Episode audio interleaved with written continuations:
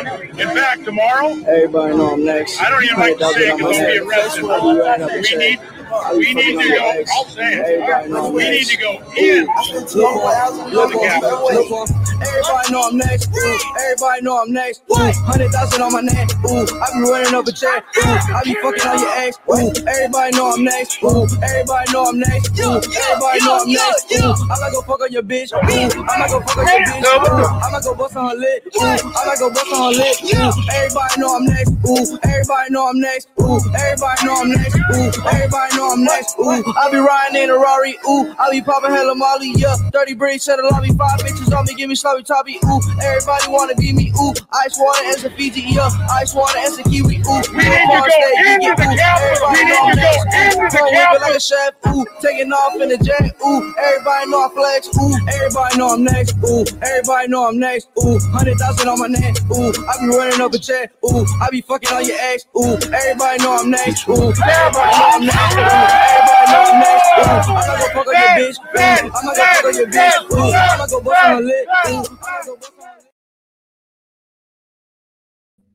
Hey, it's Jose Galison. You're watching No Way Jose. You can find me on No Way Jose YouTube channel, all the major audio podcatchers, and Odysee as well.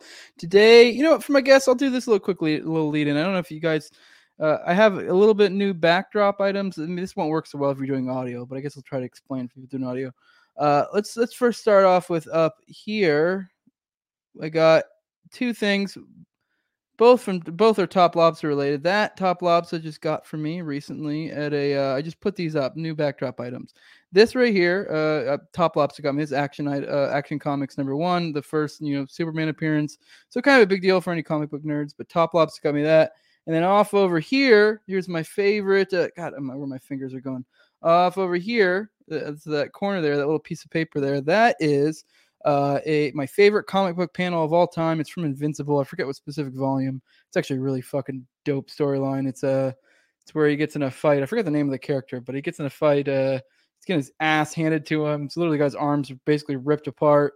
And then uh, something happens where his like wife, who's uh, like the- or not wife, but his girlfriend and the mother of his child at the time, or about to be the mother of his child, gets in danger. Ends up like beating the guy to death with his head because his hands aren't even basically doesn't even have hands it's it's a gnarly gnarly gnarly story. I highly uh, suggest for anyone who wants to get into comics, check out Invincible. And the last new thing I have, I'm adding, if you guys can see right there, right here, that is that might look familiar for some. That's a little lectern.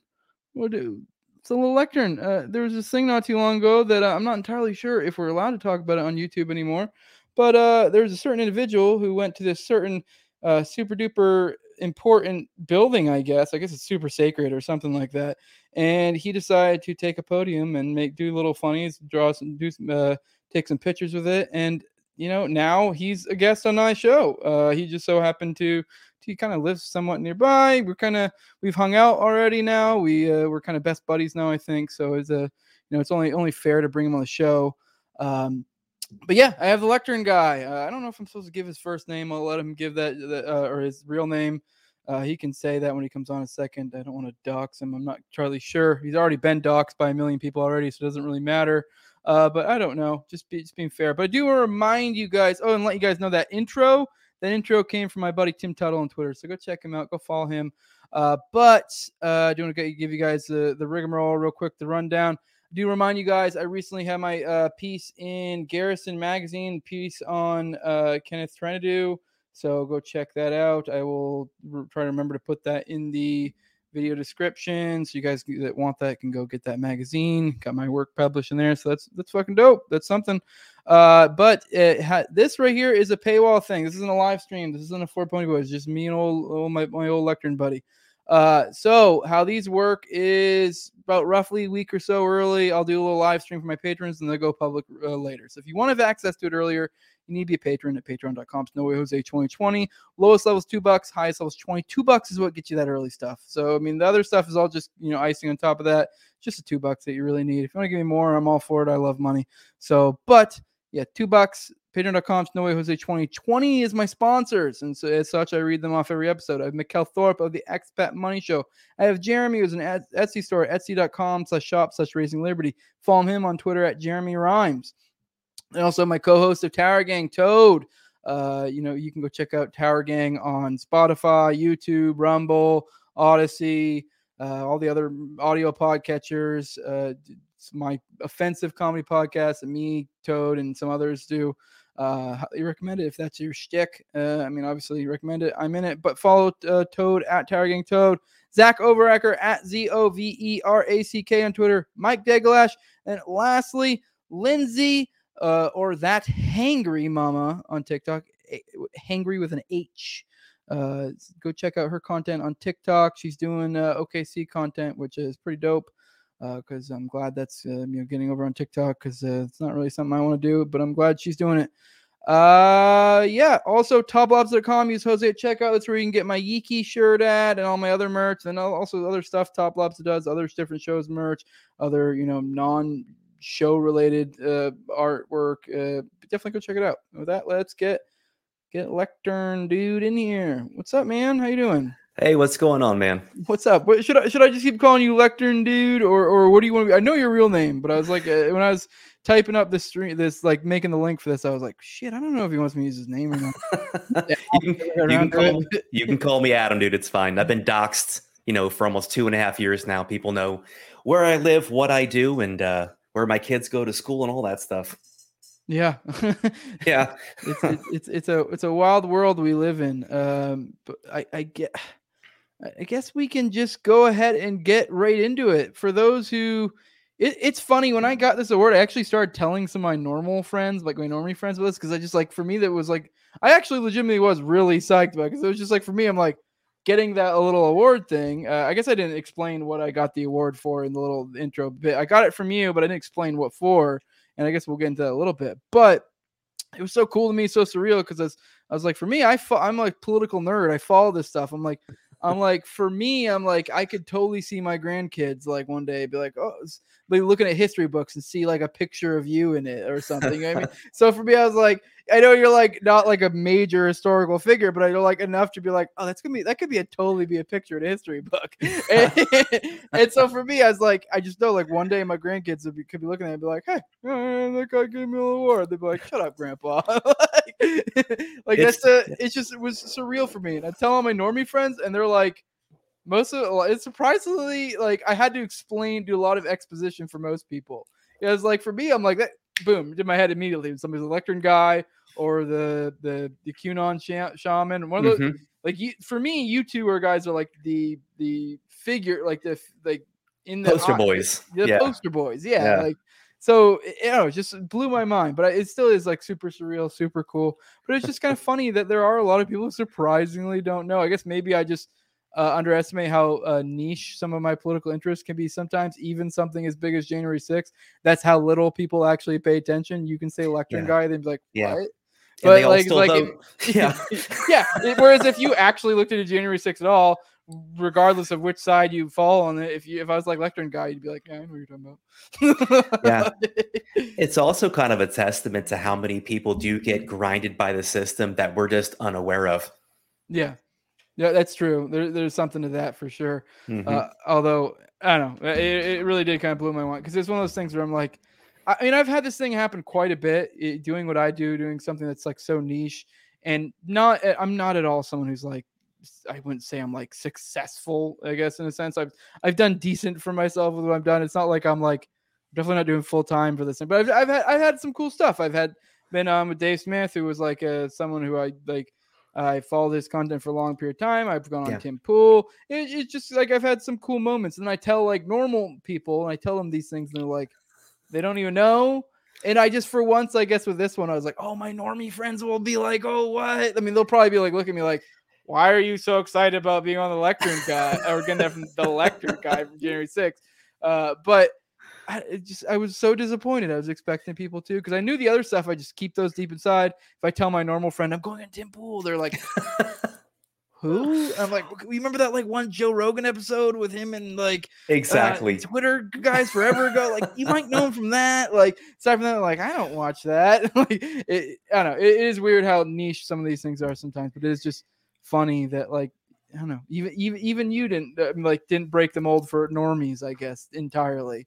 Um, yeah, Well, it's even like so, but the same people. I can't keep up with sports stats. I don't really watch mm-hmm. sports at all, so I'm lost at those parties where you know the guys get together and mm-hmm. they're watching football or something. I just I'm just disinterested, you know. So I think it's just probably that you know people just have other other focuses. Yes, but, I know. But at the same time, though, if someone was like LeBron James, I'd be like, oh, I, think I kind of know about him. I'm the same boat as you. I'm not like a huge yeah. sports guy. Not saying that. I guess the lectern guy is. Uh, he was in the helicopter, right? is that, is that him? Uh, you actually, for a second, I was like, got confused. I was like, wait, are you right? yeah, exactly. Yeah. I don't know. I guess I'm trying to think of a good parallel, but I guess LeBron James would be an awful one because that's a.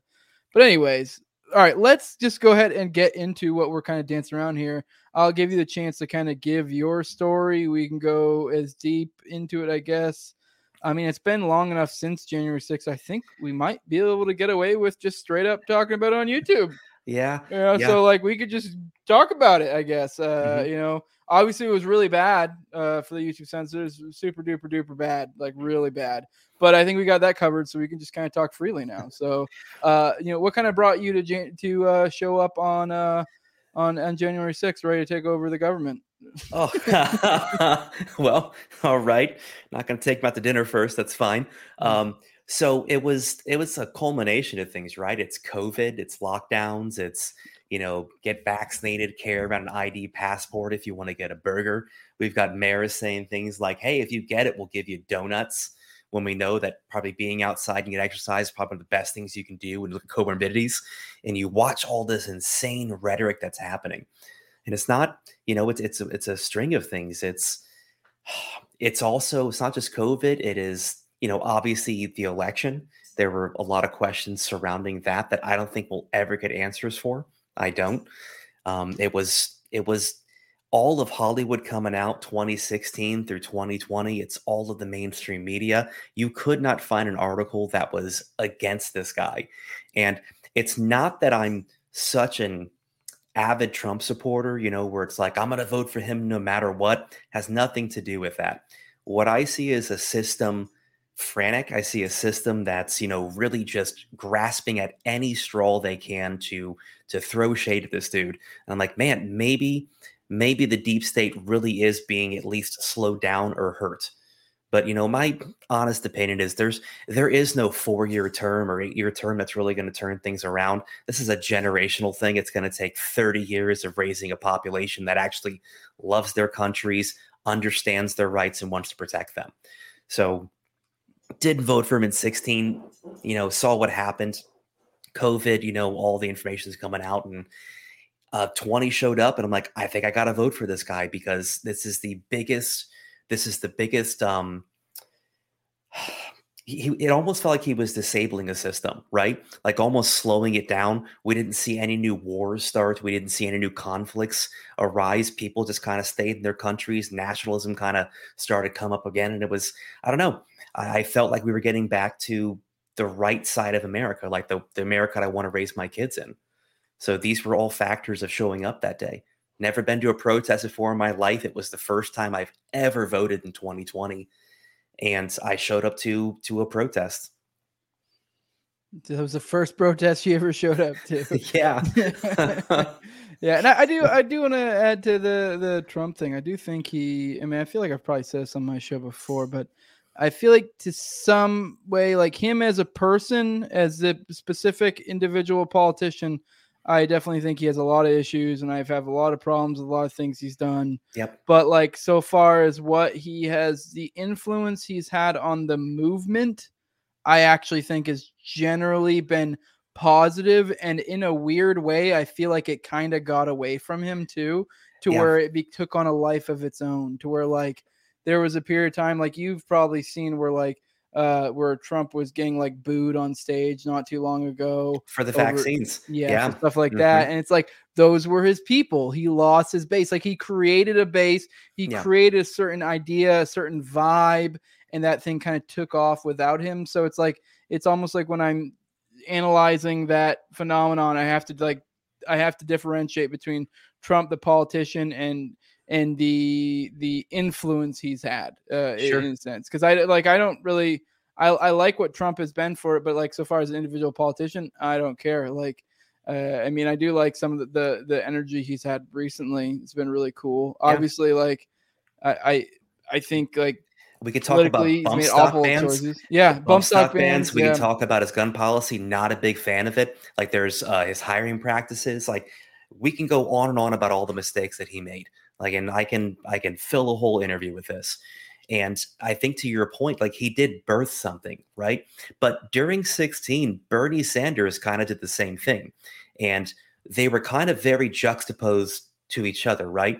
Trump is more of the establishment needs to be dismantled, and Bernie was the establishment needs to be built up properly. And I think both parties, you know, that were more center were leaning in that direction, right? So your libertarians and your classical classical liberals, right? They were both leaning towards like a Sanders and Trump ticket. But if birth if if, if Trump birthed this thing, you know, the the goal of any parent is, you know, to get that bird out of your nest to make it fly on its own. And I think that if he did birth this America First, you know, concept, you know, but it may just be, you know, Tea Party 2.0, maybe it's time that we do move forward with it, you know, because yeah. I'm, I'm not sure if we need 80 year old presidents.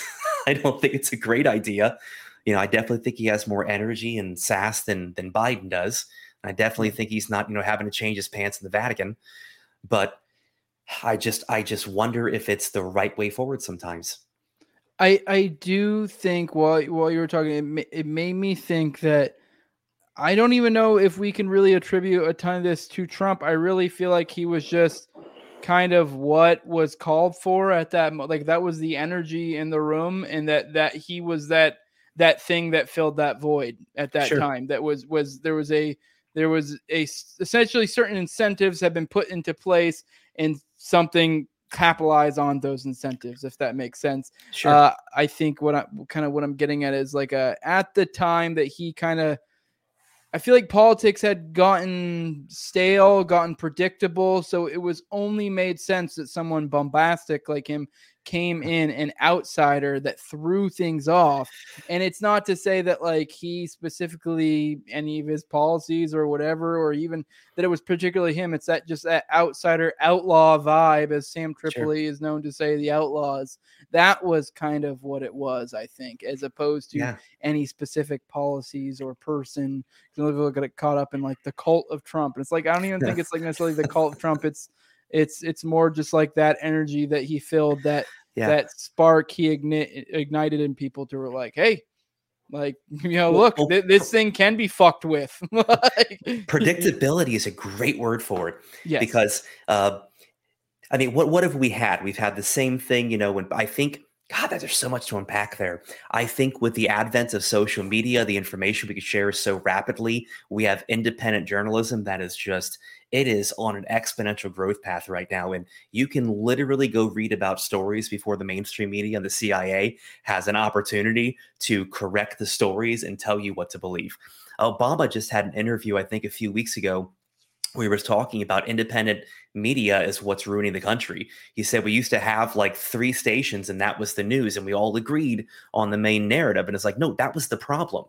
And this the novelty, right? The uh the the the predictability of it all is what made people feel like man, am I the only person taking crazy pills or am I being lied to on a regular basis? And I mm-hmm. think Trump was just that person where it's like, hey, I've got a bunch of money and a big voice and a platform, and I can I can get through all of these campaign finance laws and actually bid for this thing, and I'll say the thing you want to say. Because at the end of it, it is a narcissist. Like yeah. he loves being loved. He definitely wants the power. These are things that we can definitely admit. But I mean, any studies on politicians, like narcissism is the key trait they all tr- they all share. So. Yeah I can't, I won't attribute the one thing to him and not to everyone else. He was a matrix breaking moment. I think that's yeah. kind of what it was. And I think there were other matrix breaking moments occurring at the same time. They kind of that same basic idea, kind of like you brought up into independent media, but it's, it's the idea, as silly as it may sound, it, like say something with Trump, like the idea of like people will be like, Hey, you you people used to think hey you can't go up on the debate stage and accuse your political opponent of father of killing jfk you can't go up on the political stage and and fucking and and tell people like allude to the size of your wiener you can't go on a political stage and call Yeah. your political opponents to their face wife fat Mhm. and it's like yeah okay like you used to think you can't but in reality you can't. and it's the same idea with like with like independent media it's like okay, we have these established figures put churning out these stories, but at the other day, like if you're a little guy, like it's like, well, what can I do? I don't. You can put out a story. You can you could Yep. share this tweet. You could do this. You could like you can do stuff, and it's like this idea. of People are like, I think people are kind of like realizing like, oh, I can just do this shit, and you can. There's actually, uh, you know, the more people start doing shit, the more it like catches on. If that makes sense, you know? Yeah. Well, ca- uh, ca- campaigns have been putting those commercials out forever, right? It's never the person who's saying it, it's always the commercial on TV, right? And these are these people that are getting funded with your donations to their campaigns, right? But it's never the politician that says it, right? They have to be formal because, you know, you have to have this air about you if you're going to lead a country. And it's, I think that people were like, they wanted someone who just talked like they did, someone they can actually relate to, you know? And maybe we're just tired of polished. Maybe we're all really, really, really exhausted. And it's like, look, we're at the end of our conversation or our arguments, and we really just want to know can we reconcile at the end of this, or are we just done arguing? We got to figure out how to move forward. Yeah. No, it's uh I think there's some like respectability uh thing that comes in there that's we've broken the mold there. Like you look at I mean hell anyone who's familiar with like my other show Tower Gang and then like some of the breaks I've had and then now like bring that to like a higher level. Like look at somebody like Dave Smith and then uh, look at the other show he has. This other show is Legion of Skanks and then you look at the breaks like the places that he's gone obviously way higher than me and like the things that he's made happen uh, or you know created like influence like his influence has outsized the establishment and he Yes. is not part of this respectability uh thing and the same thing to me like i know it sounds silly but i i've brought this i've already in a few episodes now broke down the metrics or kind of use this example of Toobin, who was a, an individual who wrote a book on Oklahoma City bombing uh, just recently, who was a uh, either still is or currently or previously was uh, an anchor for CNN or a contributor or something like Oh, that. was this deal. the Zoom guy? Yeah, this was- Zoom guy. This was Yeah. the Zoom guy. Yeah. Yeah. Dude has like Toobin, quarter. Yeah. Dude has like a quarter of a million followers, and like my little five thousand uh, uh, follower account, like with my OKC content, whenever I do like OKC tweets, they blow his away, and Huh. like, and we're talking about the difference between me being like. Let me tell you about Andreas Strassmeir in a tweet, and not even like a crazy thread or something, just a quick little factoid Mhm. and then something like his like a literal announcement of him going an appearance on CNN with like Anderson Cooper to promote his book that he spent months on and I'll get like multiple times more uh, of engagement than him and people caring. Yes. So it's like that is it right there. No like Yep. no one in the, no one gives a shit. like they No. like this is like it's that invincible meme of like, people were like like look what they have to do to to, to mimic a fraction of our power. Like Th- like all that money you were talking about those money games they play Mhm. like that is like what upholds that like i'm sure there's some cia cutout that or uh, that's probably going to pay you know Toobin Oh. hundreds of thousand dollars and buy a bunch of books but I- like it's like if you look at on the ground engagement it's kind of like it's completely it's completely artificial It- the, the engagement's not real. The Yes. engagement is from Twitter 1.0. Mhm. All these legacy blue checks that came through, and they're like, oh, I'm super important. And I've even found this on conservative pages, right? Like, I mean, I'm looking at conservative pages that have like north of 100,000 followers. I get more engagement than them, and I, I haven't broken 10,000 yet. And I just, I don't know if it's real. I don't know if the conservative side of it or the liberal side of it, it's just been kind of navigated to where, well, we have to have a percentage of conservatives, otherwise we can't attract conservatives to the platform. So let's find some vanilla, you know, milk toast people that'll just not post too insane things, and we'll kind of go along with the. Well, I don't want my my Twitter feed, you know, suspended, so we'll let them just exist. But it's it's a Twitter 1.0 people that don't really have engagement anymore. But I know my following are savages. They are savages. They are on top of everything. They share everything. They comment everywhere. And I've noticed the same thing for your following as well. Yeah, no, I've, I've been, I've been, I've definitely been lucky with the following I've built up, but it is just, it's just weird. it's just it's just surreal. Like if you look at like the outsized uh influence you can have as just some dude. Like like Toobin is a guy who's probably making ten like hundreds of thousands of dollars doing Yeah. what he does, and I make a couple hundred bucks a month off this. So Yeah, we should talk about that. But I'm telling you, so I had no idea who you were um, months ago. And then I saw you posted something about OKC, and um, I, I was very apolitical growing up. I got a bunch of kids. Started when I was uh, 21 years old. I got five now, so I haven't had time to really understand politics. You know, when I saw 9/11 happen, I was like, "Oh, we definitely need the TSA and start a 20-year war." You know, and definitely take my rights because I don't know anything, right? So I saw your stuff and I'm like, man, I just I, I think I want to learn more about history. You know, maybe at least history through the through the lens of people who have actually spent time investigating it. So I started your series, um, OKC, and at the end of it, I thought to myself, this guy has to have a lectern because what you are doing is speaking for the dead.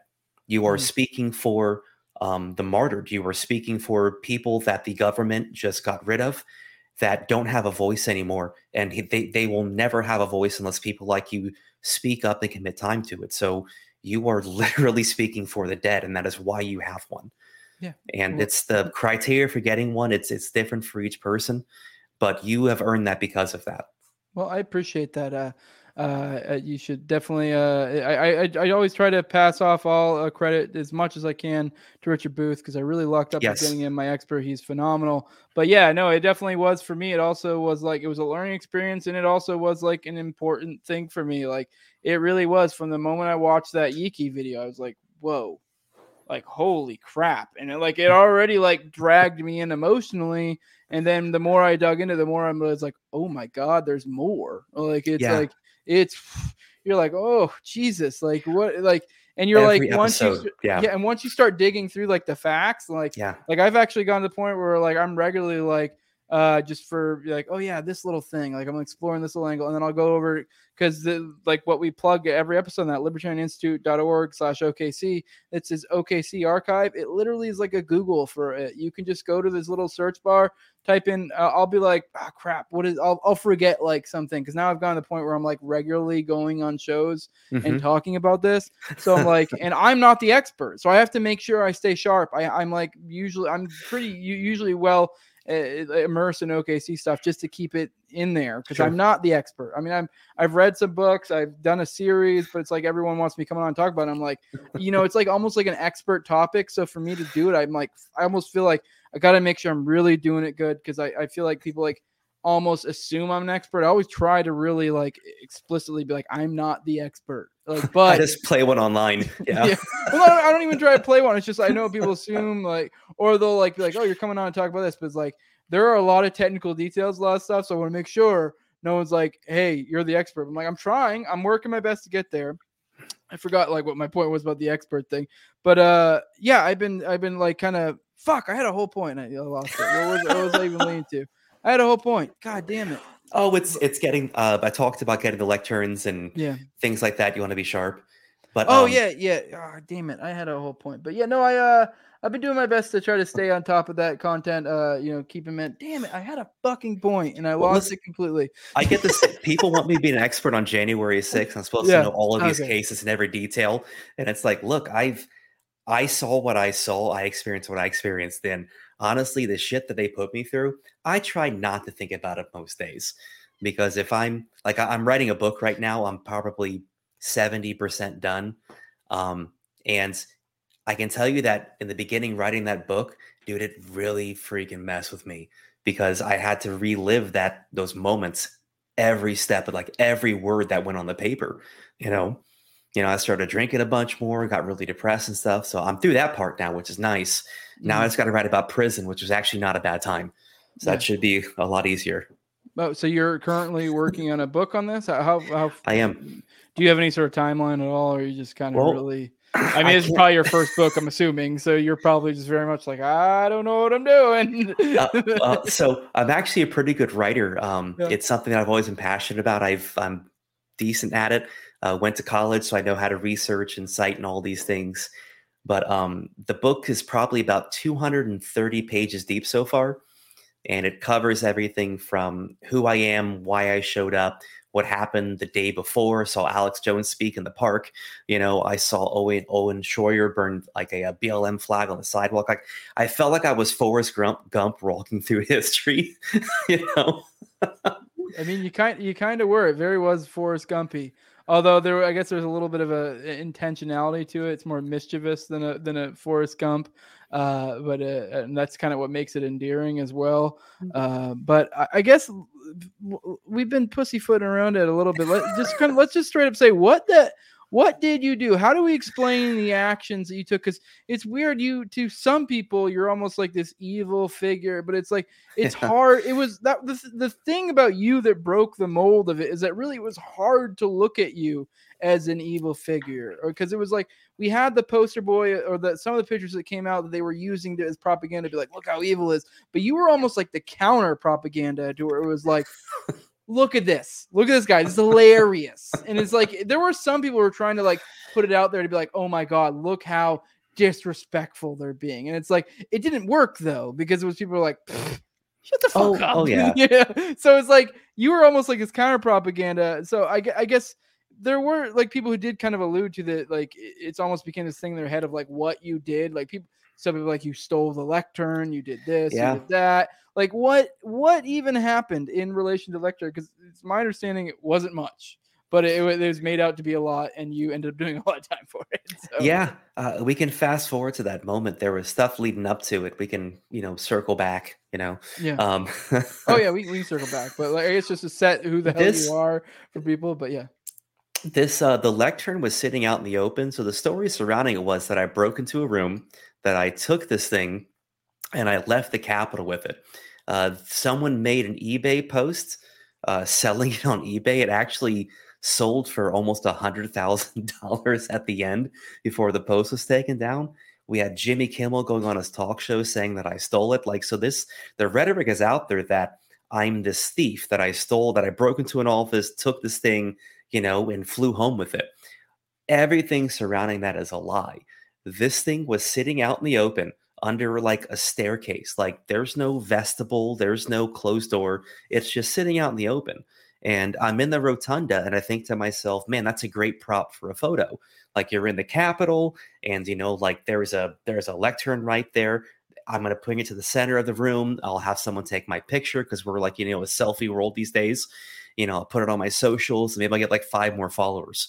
And that's it. I, I took it out to the middle of the room, about 20 yards. I gave a short speech. Uh, there were some photographers that were there. It turns out it was Getty Images. Um, they were taking my pictures, so I smiled and waved because I'm a polite person. I put it in the middle of the room. I gave a speech and I left it there. That was my entire interaction with the piece of furniture. I moved it 20 yards, but I was charged with felony theft because it was supposedly worth over a thousand dollars. Yeah, I mean, to be fair, probably was. I mean, it was fancy. Like I'm a carpenter, but, but, but yeah. I mean, it, whether it was really legitimately worth it, but I mean, you know, you know how the, these items go. They uh, they oh yeah, for the, the the the.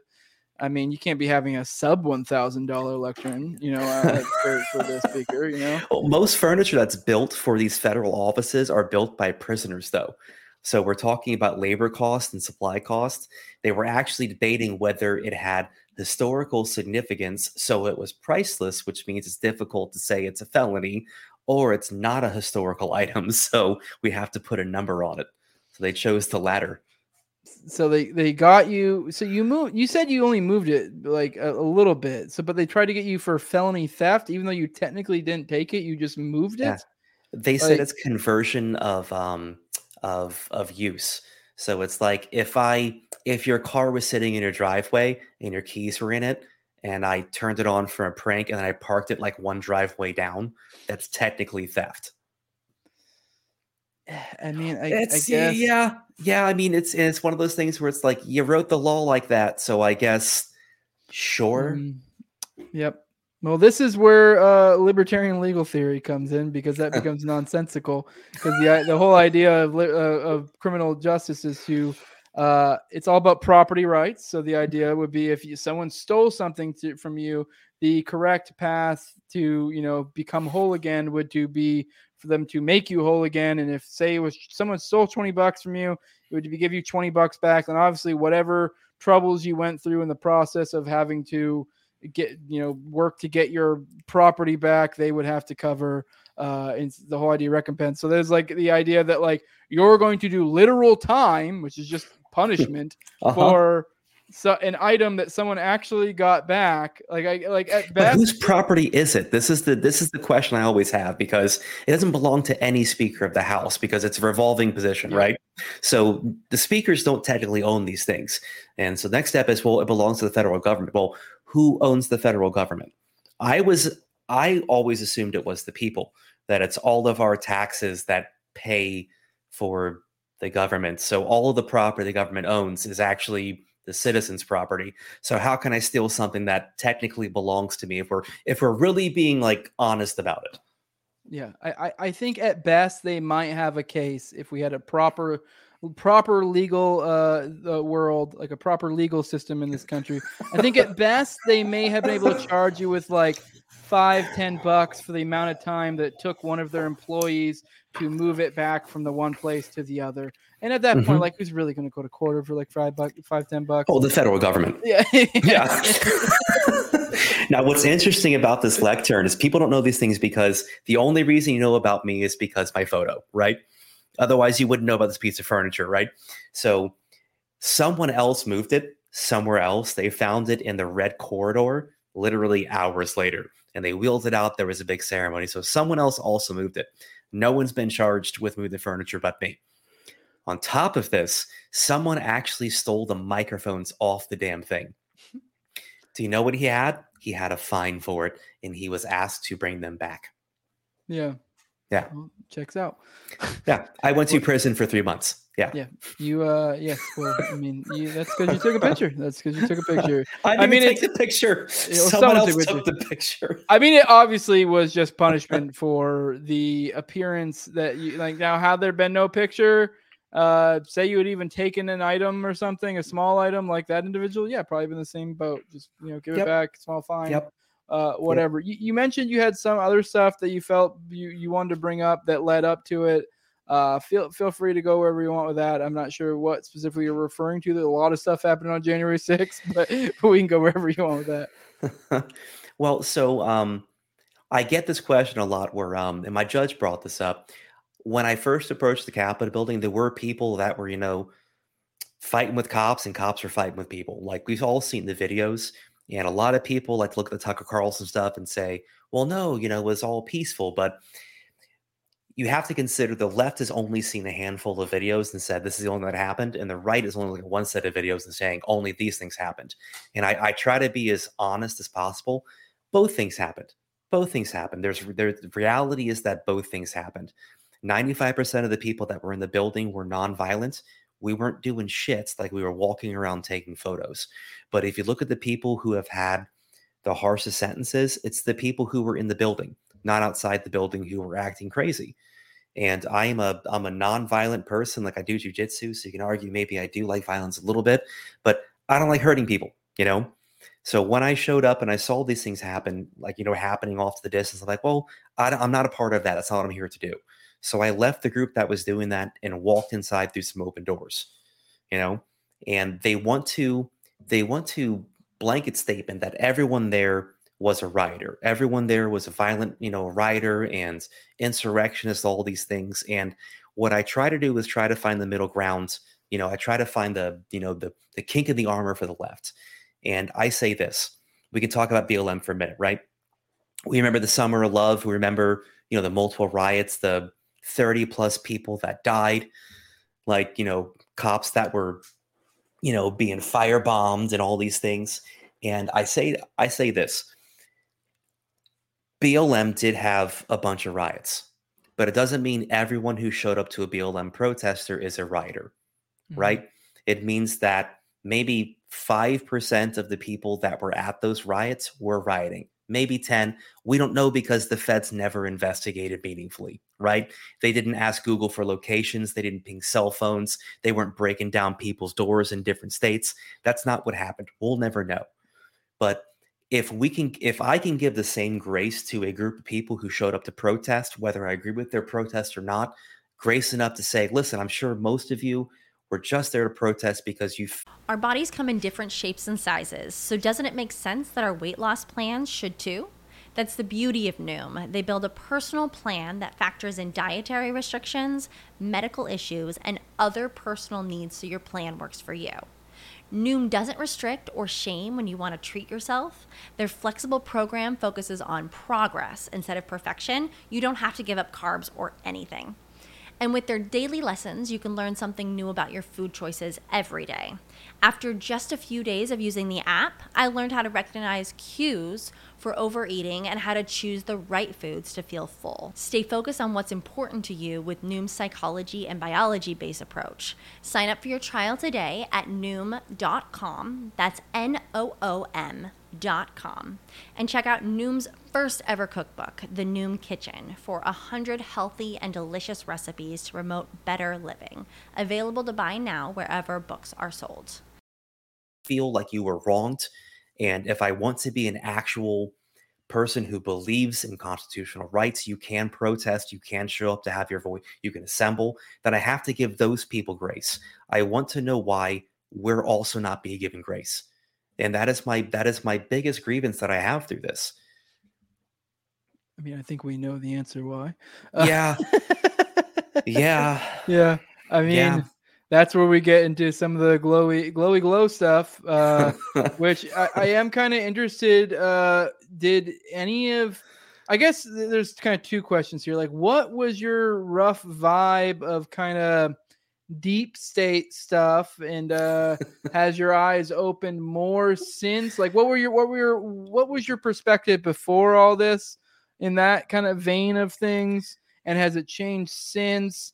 And also, I'm just kind of curious if that's the kind of what led you to my content because I'm sure you know now after you know uh, going through my OKC playlist that like that is in my head is kind of like the focal point of like the modern day fuckery when it comes to yeah. glowy stuff. It's such a good like a good starting point to kind of web out to to like the Whitmer stuff to like you know understanding yep. the PatCon and kind of like you know the things like Patriot Front and like you know yep. January 6th and how the fucking the whistleblower that came yeah. out last week saying that they were looking for 11,000 hours worth of video but they can't give it to him because implicate too many FBI agents.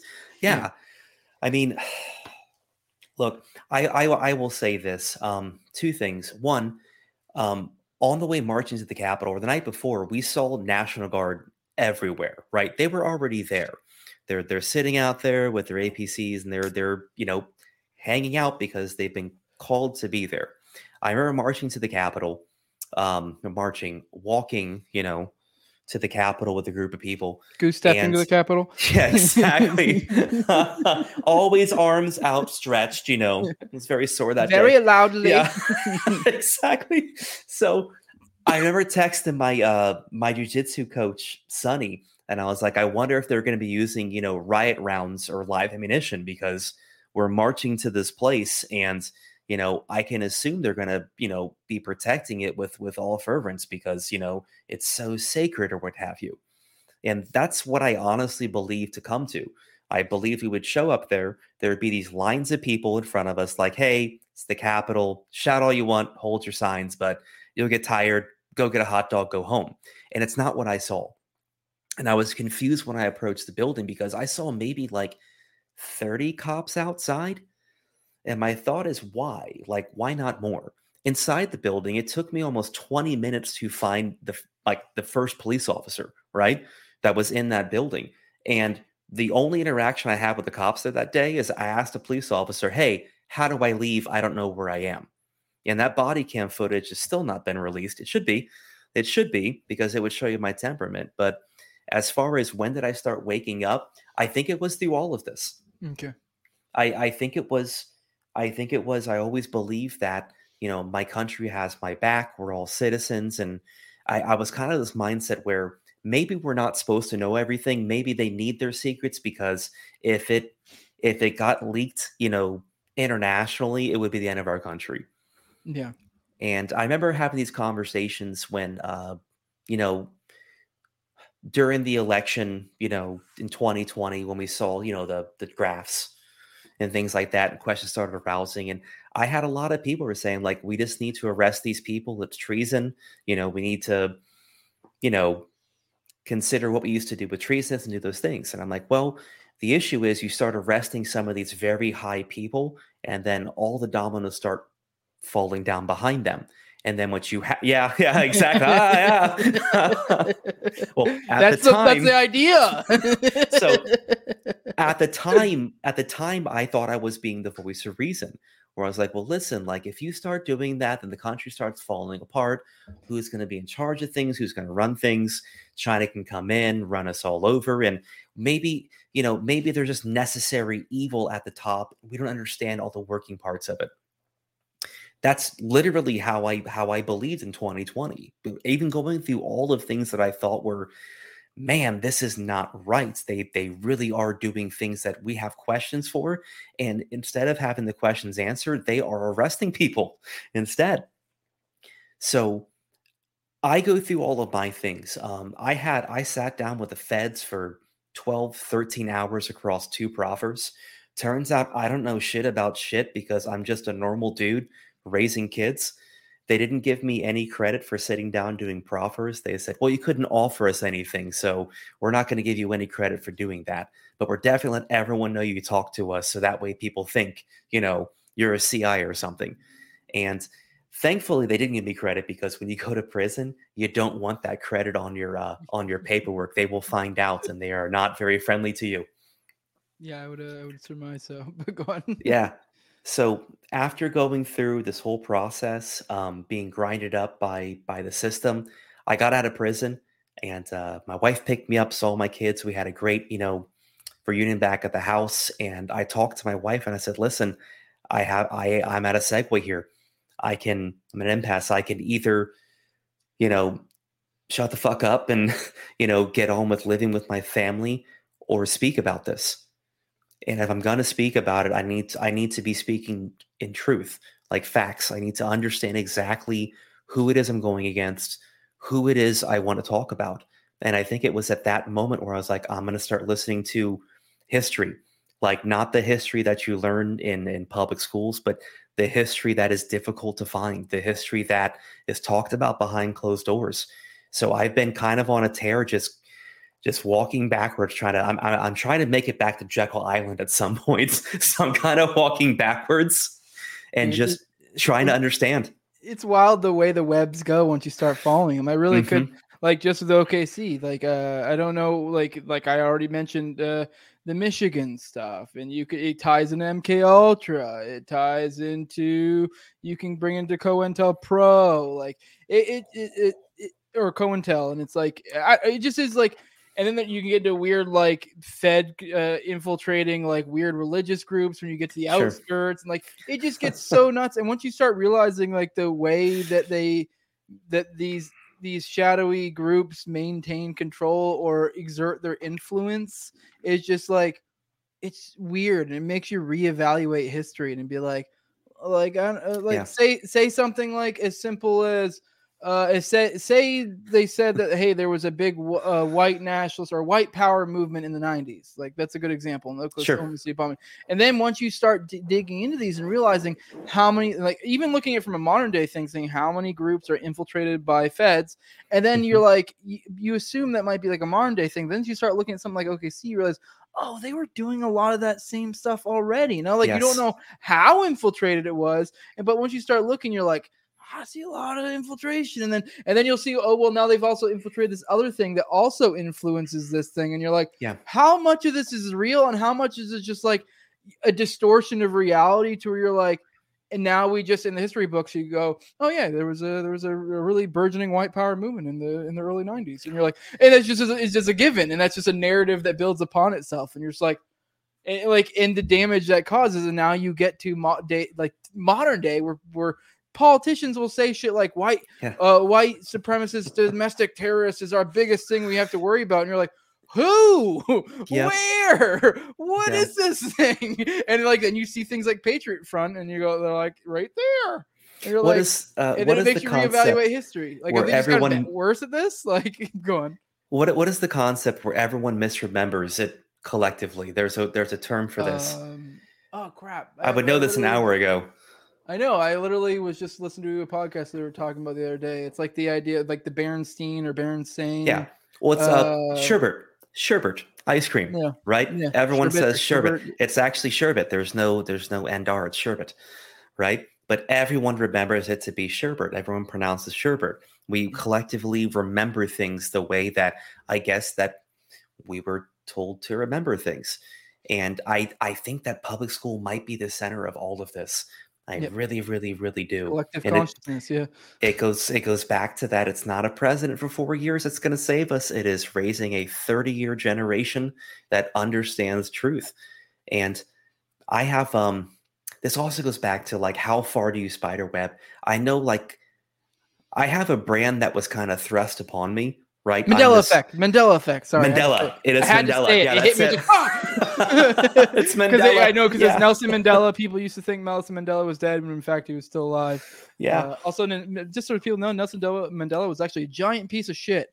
But uh, go on. Uh, yeah we can definitely go into that um so there's um there's this there is this uh brand that's been kind of thrust upon me where I'm supposed to be this you know I am but I'm supposed to be this wholesome guy that's just jovial and humorous and things and I wonder sometimes if I keep rabbit holing will it make me one of these people that there's this concept in the uh in the Bible where it talks about you know new believers you know they need milk. They they can't chew solid foods like babies right? Like babies you need to start them on a very like liquid diet and then start introducing like things upon things. And I, I wonder you know if i start delving too deeply right and start making that my brand will i lose this group of people that may just be the introduction to this and it, it goes i mean it, it goes to the point that i think that right now that there's this um I think the Conservative Party is scooping up a lot of libertarians because the Overton window has shifted so much, right? And we've also kind of grown culturally to where we don't really care about things we cared about in the 90s. So conservatives changed. And I think that there are so many battlefronts that are available for so many levels of people that are that can either feed you milk that you need or baby food or start working on solid foods. We need as many generals on the field as possible. So it's important that we have many different brands of people that are talking about things, but we also need to have a unified collection, like we're all together promoting this things where it's like, look, no, just follow this, follow this thing, and then you'll get to the point where you realize that it's it's not about voting for a party, it's about voting for your rights. It's about voting for your freedom. Yeah. Uh, uh, okay. Uh, uh, sorry. You, I was It's a thinking lot, about that. yeah. I was following it, and then the voting threw me for a loop because I like immediately. It's like I was thinking about something else. Then you're like, oh well, voting. I was like, oh fuck, that threw me off.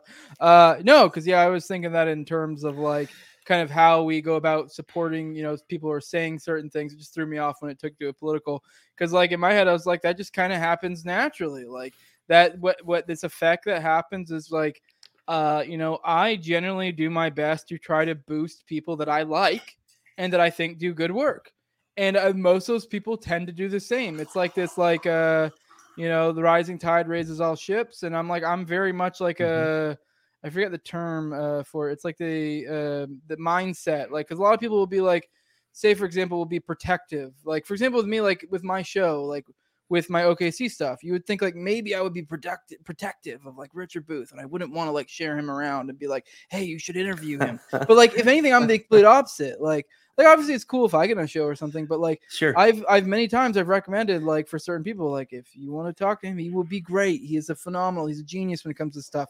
And uh, so like uh, the idea being like like I'm putting that energy out in the world and like I'm not necessarily like waiting to collect it back either, but it just naturally does because it's Sure. like you're you're you're kind of creating this network of of people just by the simple acts like that and how you interact socially. Like I'm cre- yeah. I'm putting forward this guy that's like great on this one in this one topic that I'm Yeah. interested in, and it kind of builds up this thing like roughly this topic I'm interested overall, which obviously I'm involved in that topic, so the growth of that topic in general is good for me. Like you know what I mean?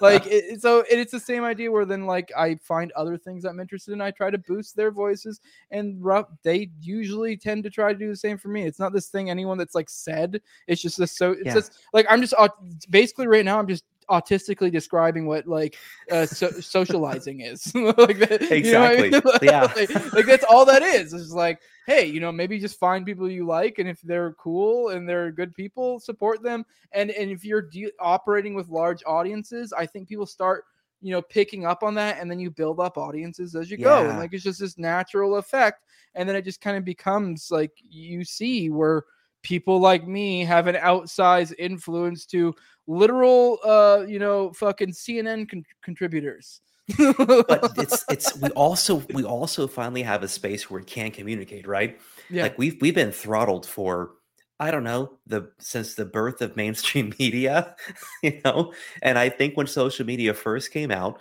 you look at the 4chan, you look at you know Reddit, things like this. Like people were talking behind the scenes, promoting ideas. And not that everything on 4chan and Reddit should be taken to heart, especially these days, but it's an opportunity to speak and share ideas.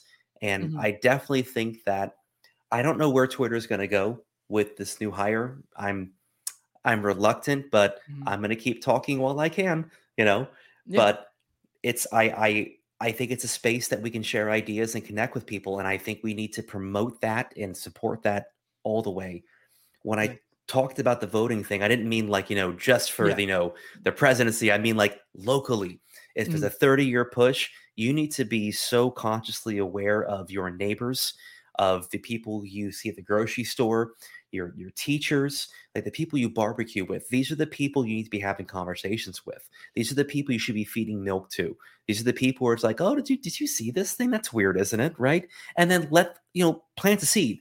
Plant a seed because locally is how you win nationally, and it takes thirty years for for that oak to take hold and to grow into something that is that is the idea that most centrists want. But Yeah. it's gonna take time. Yeah, I think uh yeah, you're in a certain sense locally. It doesn't even necessarily have to be politically, but I guess it works out that way as well. Like uh I mean, uh, we haven't talked particularly about my politics. I'm not a huge fan of voting in general, but if you're going to do it, the more local the better. Yes. Yes. So, like that's kind of my perspective. So I agree. Uh but I also think like it's kind of like just make yourself better as well.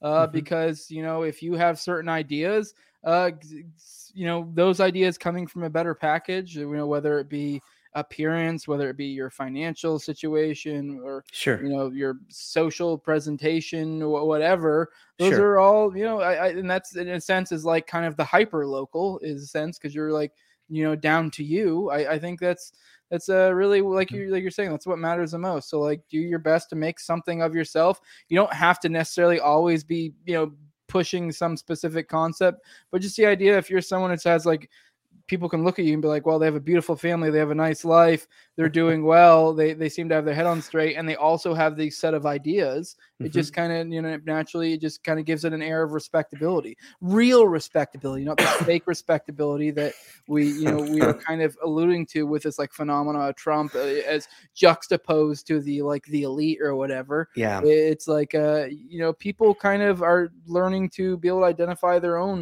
you know what they in their own you know arbitrary way consider respectable or important you Well, know we've we've um Mandela effect. We we consider that these people that we vote in that we're giving them power. And you know, I I, I grew up in church, so I use a lot of you know scripture and things like that. But it's Moses got to a point to where he couldn't manage the amount of people that are underneath him, so he had to delegate, right?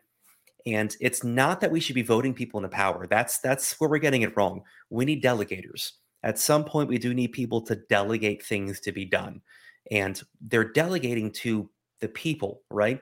It's not that we should be giving them power. We should be allowing them to delegate positions down to people that are responsible, the best hires for a job. Because I do believe that a strong community makes a great neighborhood to live in. It makes a great place to raise kids. You do definitely need people that are not in charge, but can delegate well and understand who's the best person for the job. So we we got to stop understanding voting as well. I want this person to be in power. No, that means you're giving up your power. You have to change your mindset on that. We need to vote people who delegate well. Yeah, I guess that's one way to put it. Uh, uh you know, uh, I don't want to get uh, sidetracked in a whole because uh, I'm like I, I could keep going. Uh, I could I, we could talk about how I prefer a king to a democracy, uh, but well, I tell you what, come over for a brisket with the kids, and we'll we'll chat for hours. It'll be fun. Yeah, we definitely do need to set something up. We need to hang out sometime. I'm a yeah. super duper duper busy guy, but every now and then we get a. I might be able to figure something out. Uh, uh, I, yeah. we were talking about doing some sort of tower gang. Uh, I guess this is a little bit of a uh, preview for the fans out there. We were talking about doing some sort of tower gang, something or other in like July or August. So we'll see. Uh, and that would probably be at TopLobsta's house, which is uh, you know, just like a couple hours from me and you. So oh yeah, oh yeah, yeah, uh, yeah. And they'll, I mean, they'll probably be in the future more events at TopLobsta's house. Maybe at some point, maybe I'll start doing them in my place because I have a decent setup uh, in my place. I have a couple acres. I have a you know, an, oh, nice. an, exterior building that if I tied it up would be a good little party spot. So I don't nice. know. Between the two of us, we definitely can start doing stuff like that. And we got enough people around here, unless they take Clint from us, because I don't know if you've been hearing with uh, the Tim Pool stuff going on with Clint. Oh uh, yeah, you know, how they're talking about. Uh, uh, it sounds like it's basically a done deal. It seems like that he's going to be uh doing poker with the boys with Tim Pool, which is like uh I think it's supposed to be like a poker show. I don't know. We don't, we don't even know really the specifics and you know I was uh, stuff. But I was up at the compound uh, a couple of weeks ago. I don't gamble at all. I just it's like I have I have vices, but that's one I don't want to take up. Oh, the temple per- one you went up there? Yeah, yeah, yeah. Yeah. Okay. Okay. And uh, God, I don't want to share the story too much. I mean, um, if you don't feel comfortable sharing, don't feel comfortable no, no, I, I, can, I can, I, I can dance around it. Um, so I'm up there and I'm dropping off some lecterns for some people. Uh, two of his writers because oh, was it Bert, Bert, and uh, who else? Yeah, uh, yeah. it was. Um, I'm not gonna. I'm not gonna say their names because I'm just. Oh, they, okay. You know, that's fine. Yeah, it's yeah. Bert people, someone else. People, Bert, people, people Bert got said them. It, Bert said it and uh, straight up said it on there. No, actually, it was crap. No, I think it was the other guy. Crap, I might be mixing, uh, com- conflating some people.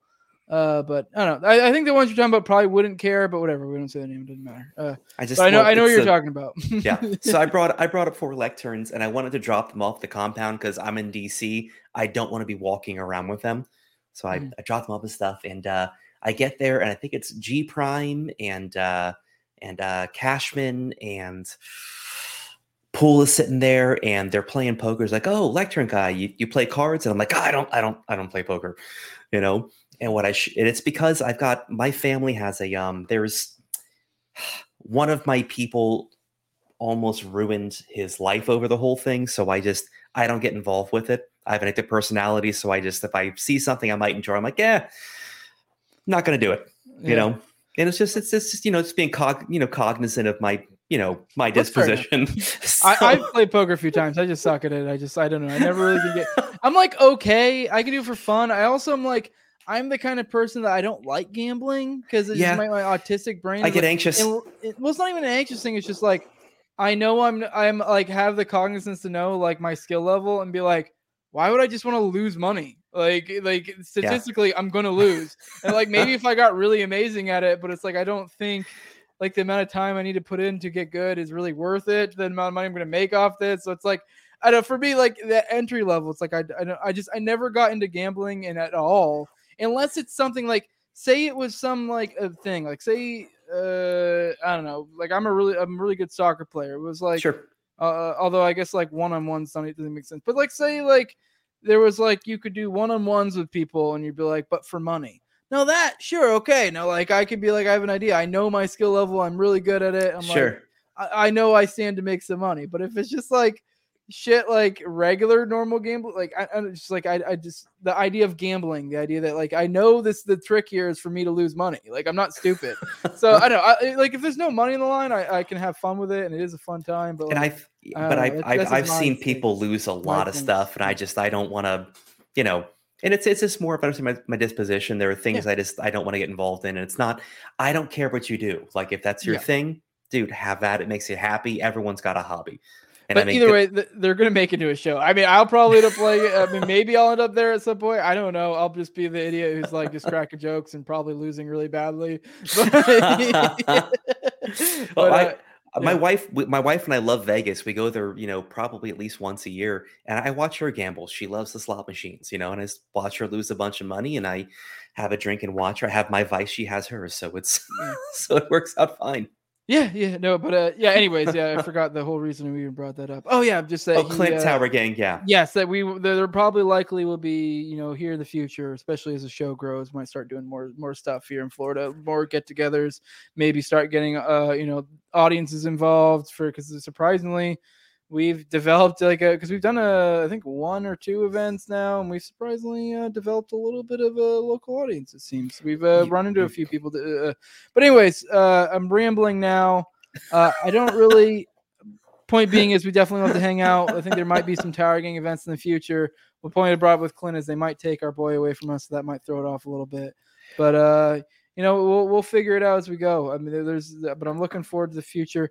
Um, I think we've kind of really tackled most of it, unless you, there's other big stuff you want to hit on. Who else? I do want to know who uh, who all else have you given out these lecterns to? Um, uh, other than you know, I knew I knew about the couple Timcast writers, um, and and then me obviously, and you gave Clint one when we met up. Uh, just what was it Saturday? Just the other day. yeah. Uh, you know, we met up at Dave Smith's thing. Um, and you gave one to what Josie there? Did you give one to Josie? Josie got one Yeah. as well. Yeah. Okay. So- uh, who else? So the a criteria, yeah, the criteria is um, it's different per person, right? And again, it's the whole concept where it's like, what are you doing in your space?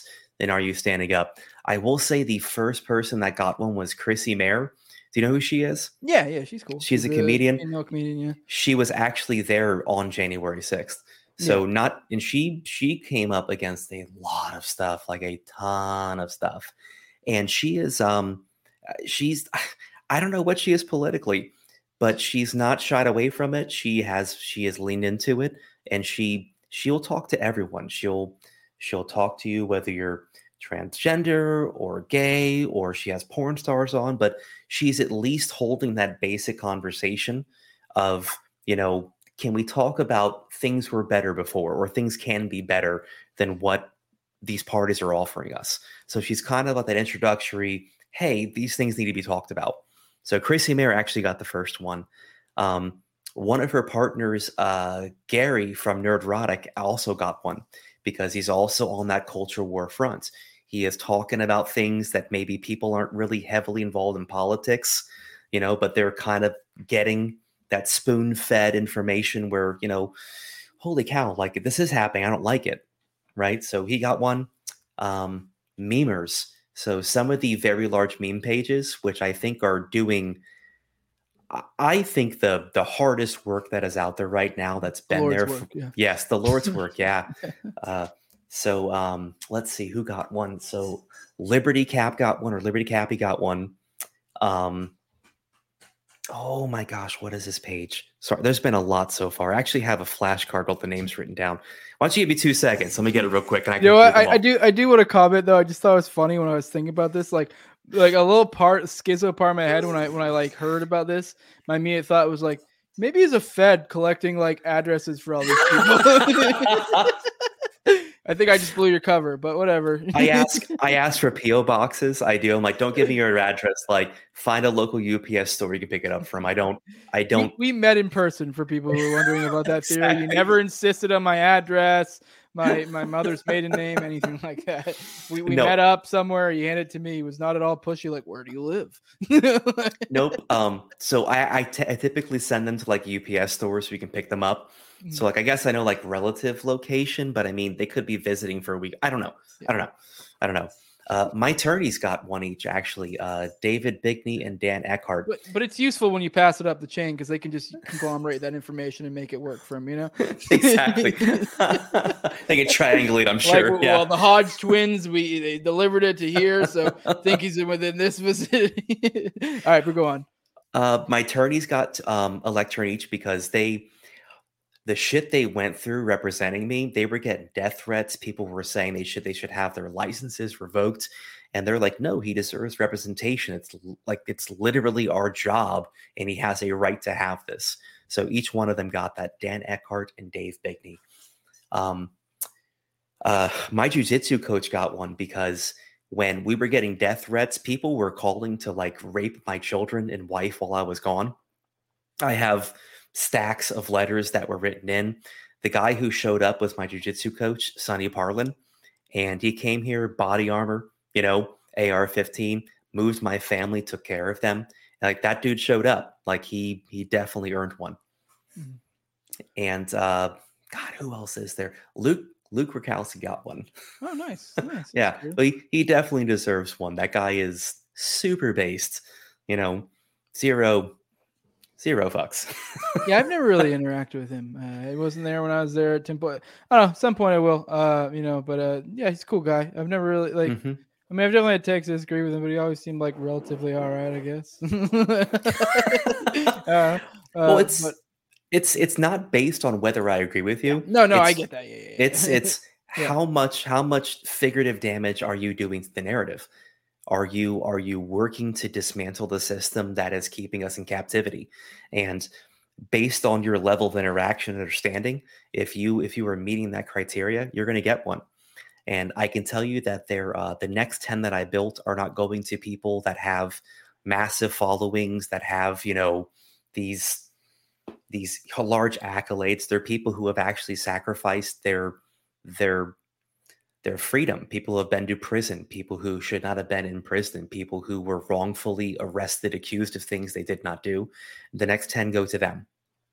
Ooh, I think I have a good uh, rabbit hole for you, and you might that might actually be a name on there. You might uh, you might uh, I have uh, God, yeah, send it.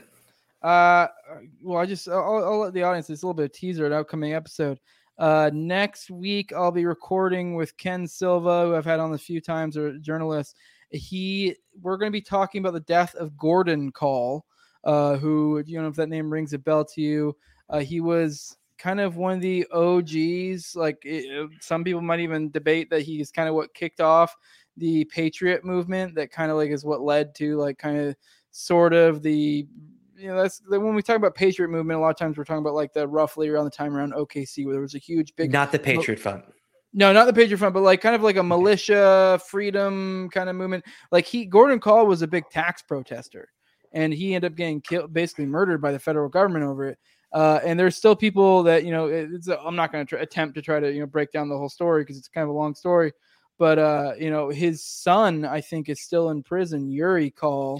Oh my uh, god! And, and he, because uh, there was like a whole thing. There was like a shootout with like police, and like Yuri was there with his dad, and they like hemmed these people up. It's I'll have to send you the documentary because it's, yeah, it's very please. interesting. And Yuri's still in prison, and it's like he was supposed to have already gone out, but yeah, it's a good one. That'll be a, a lot, a lot of people be interested in that episode that we'll uh, talk about next week. I don't know if that'll be a one, if we'll do it all in one episode or not, because there's a lot to it. But uh, it's an interesting story. I just came upon it myself from Ken. So, but uh, prison yeah. prison release is interesting. Um, so they have FSA credits, which is if you do like programming and stuff, you get reduction on your time, right? But there's like a cap on it. And then um, I can tell you, people in prison loved Trump. Holy cow! Like whether they were Democrat or conservative, um, because he put in this uh, COVID act where basically if you're a non if you were arrested for a non-violent crime, you can have a 50% reduction if you meet a list of criteria, right? So if you have like high blood pressure or whatever. So he was basically emptying the prisons of people who should not have been in prison, right?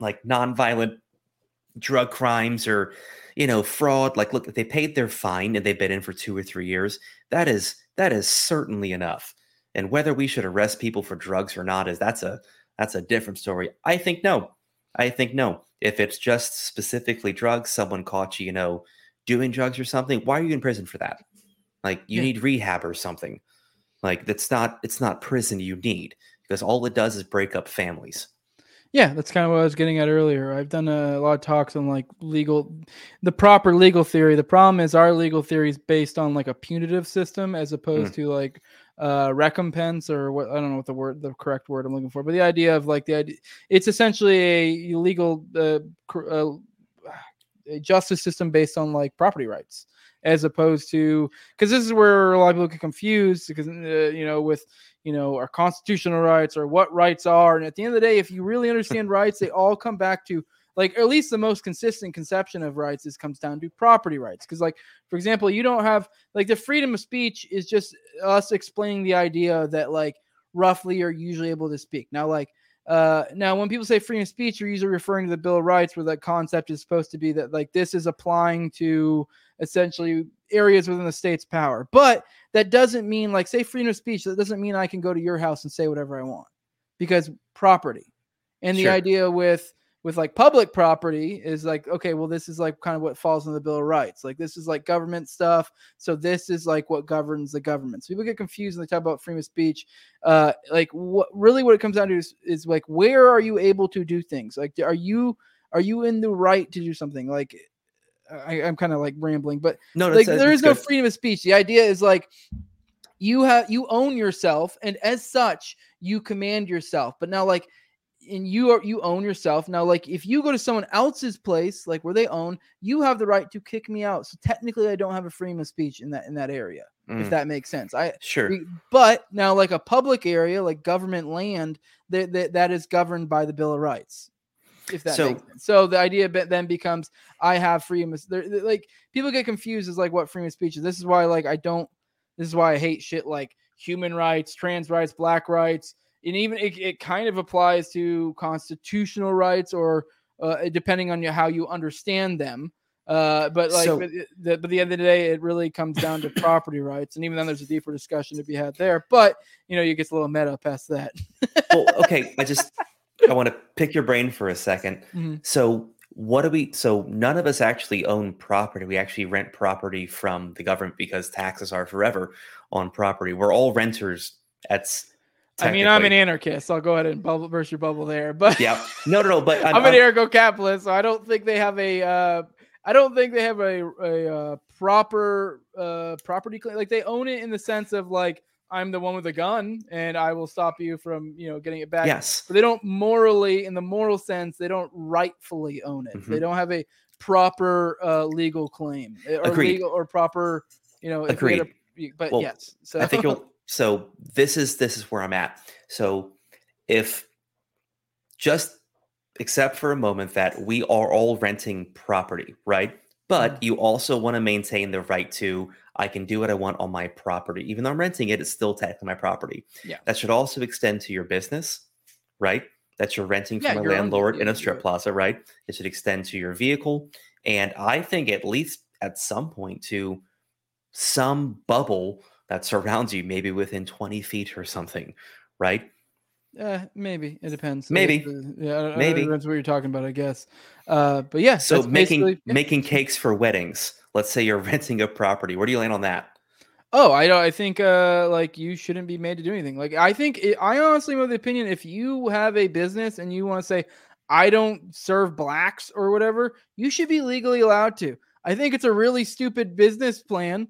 But, like, you know, like, but I don't, I don't think you're gonna do really well unless you're in a very homogenous area. Like, and, Yeah. and it's like a thing that no one even really noticed because there aren't any Yeah. black dudes around. and there's so- also social consequence to doing Yes. that as well so you you deal with things on many levels and i guess that's where i'm at where i don't think the government needs to come in and have all of these adjustments in regular living uh, i think that we just maybe there's social consequence for being an asshole and the Yes. world kind of corrects itself you know Yep. so don't be an asshole you I mean, obviously, if someone's like hurting people, to you know, essentially Mhm. impeding on people's property, whether that be their own physical body, which is their property, Yes. or their Mhm. their items. Uh, I mean, uh, unless it's that, it's like, what, what am I supposed to do? Like, I mean, I know in that we- case we- they're being the asshole so have at it you know yes, yeah, you also but it, it's a it's a it's a full circle you also maintain the right to be an asshole yourself Yeah.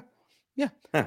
okay Well- yeah agreed yeah All right, well, we droned off a little bit there. Let's go ahead Sorry. and get out of here. I, I gotta. I mean, we'll definitely have to do something again at some point. I could definitely talk to you some more, uh, but I gotta get to bed. I got some stuff I gotta do too before I hit the bed.